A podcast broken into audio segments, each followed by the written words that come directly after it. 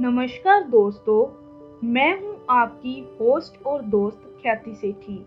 मैं उम्मीद करती हूँ कि आप सब ठीक होंगे।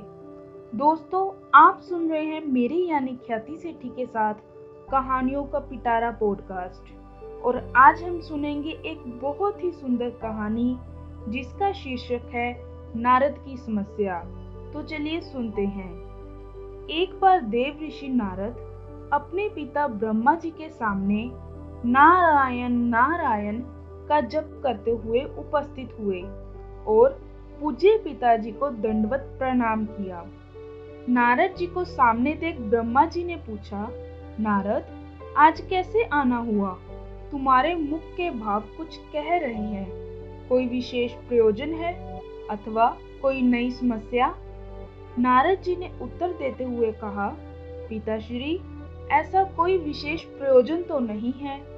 परंतु कई दिनों से एक प्रश्न मन में खटक रहा है। आज आपसे इसका उत्तर जानने के लिए उपस्थित हुआ हूँ। तो फिर विलंब कैसा? मन की शंकाओं का समाधान शीघ्रता से कर लेना ही ठीक रहता है। इसलिए निसंकोच अपना प्रश्न पूछो, ब्रह्मा जी ने कहा। पिताश्री, आप सारी सृष्टि के परम पिता हैं। देवता और दानव आपकी ही संतान है। भक्ति और ज्ञान में देवता श्रेष्ठ हैं तो शक्ति तथा तप चरण में दानव श्रेष्ठ हैं। परंतु मैं इसी प्रश्न में उलझा हुआ हूँ कि इन दोनों में कौन अधिक श्रेष्ठ है और आपने देवों को स्वर्ग और दानवों को पाताल लोक में जगह दी, ऐसा क्यों? इन्हीं प्रश्नों का उत्तर जानने के लिए मैं आपकी शरण में आया हूँ। नारद ने ब्रह्मा जी से अपना प्रश्न बताते हुए कहा।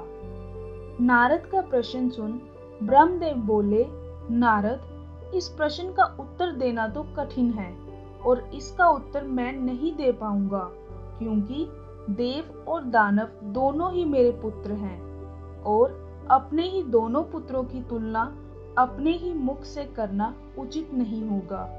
लेकिन फिर भी तुम्हारे प्रश्न का उत्तर ढूँढने में मैं तुम्हारी सहायता कर सकता हूँ।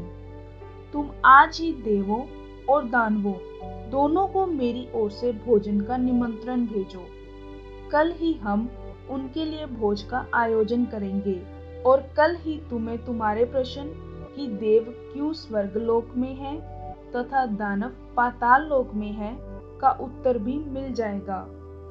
नारद तत्काल ही दानवों और देवों को निमंत्रण दे आए। दूसरे दिन दानव ब्रह्मलोक में भोजन का आनंद लेने के लिए पहुँच गए और उन्होंने पहले पहुँचने के कारण भोजन की पहली शुरुआत खुद से करने के लिए ब्रह्मा जी से आग्रह किया। भोजन की थालियाँ परोसी गई। दानव भोजन करने के लिए बैठे। वे भोजन शुरू करने ही वाले थे कि ब्रह्मा जी हाथ में कुछ लकड़ियाँ लेकर उनके समक्ष उपस्थित हुए और उन्होंने कहा, आज के भोजन की एक छोटी सी शर्त है।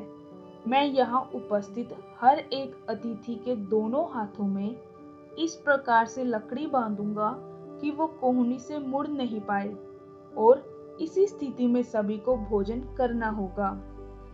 कुछ देर बाद सभी दानवों के हाथों में लकड़ियाँ बंध चुकी थी। अब दानवों ने खाना शुरू किया, पर ऐसी स्थिति में कोई कैसे खा सकता था? कोई दानव सीधे थाली में मुँह डालकर खाने का प्रयास करने लगा तो कोई भोजन को हवा में उछालकर मुँह में डालने का प्रयत्न करने लगा। दानवों की ऐसी स्थिति देखकर नारद जी अपनी हँसी ना रोक पाए।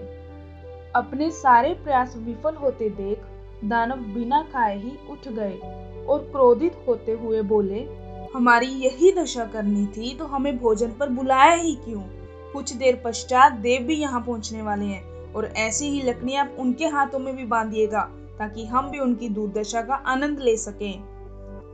कुछ देर पश्चात देव भी वहाँ पहुँच गए, और अब देव भोजन के लिए बैठे।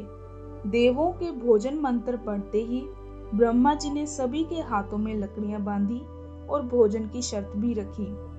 हाथों में लकड़ियाँ बंधने पर भी देव शांत रहे। वे समझ चुके थे कि खुद अपने हाथ से भोजन करना संभव नहीं है। अतः वह थोड़ा आगे खिसक गए और थाली से अन्न उठा, सामने वाले को खिलाकर भोजन आरंभ किया। बड़े ही स्नेह के साथ वह एक दूसरे को खिला रहे थे और भोजन का आनंद ले रहे थे। उन्होंने भोजन का भरपूर स्वाद लिया साथ ही दूसरों के प्रति अपना स्नेह और सम्मान ज़ाहिर किया। ये कल्पना हमें क्यों नहीं सूझी? इस विचार के साथ दानव बहुत दुखी होने लगे। नारद जी ये देखकर मुस्कुरा रहे थे।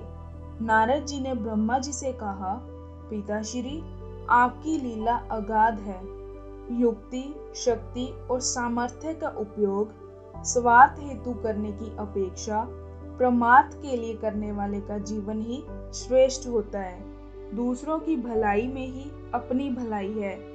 ये आपने सप्रमाण दिखा दिया और मुझे अपने प्रश्नों का उत्तर मिल गया है। ब्रह्मा जी को सबने प्रणाम किया और वहाँ से विदा ली। दोस्तों, हमें ये जीवन सिर्फ़ अपने ही स्वार्थ के लिए नहीं मिला है। यदि हम इसका उपयोग प्रोपकार के कार्यों के लिए करते हैं तो निश्चित रूप से हमें इसी जीवन में स्वर्ग की प्राप्ति होगी। यदि हम दूसरों को प्यार और स्नेह देंगे तो बदले में हमें भी वही मिलेगा।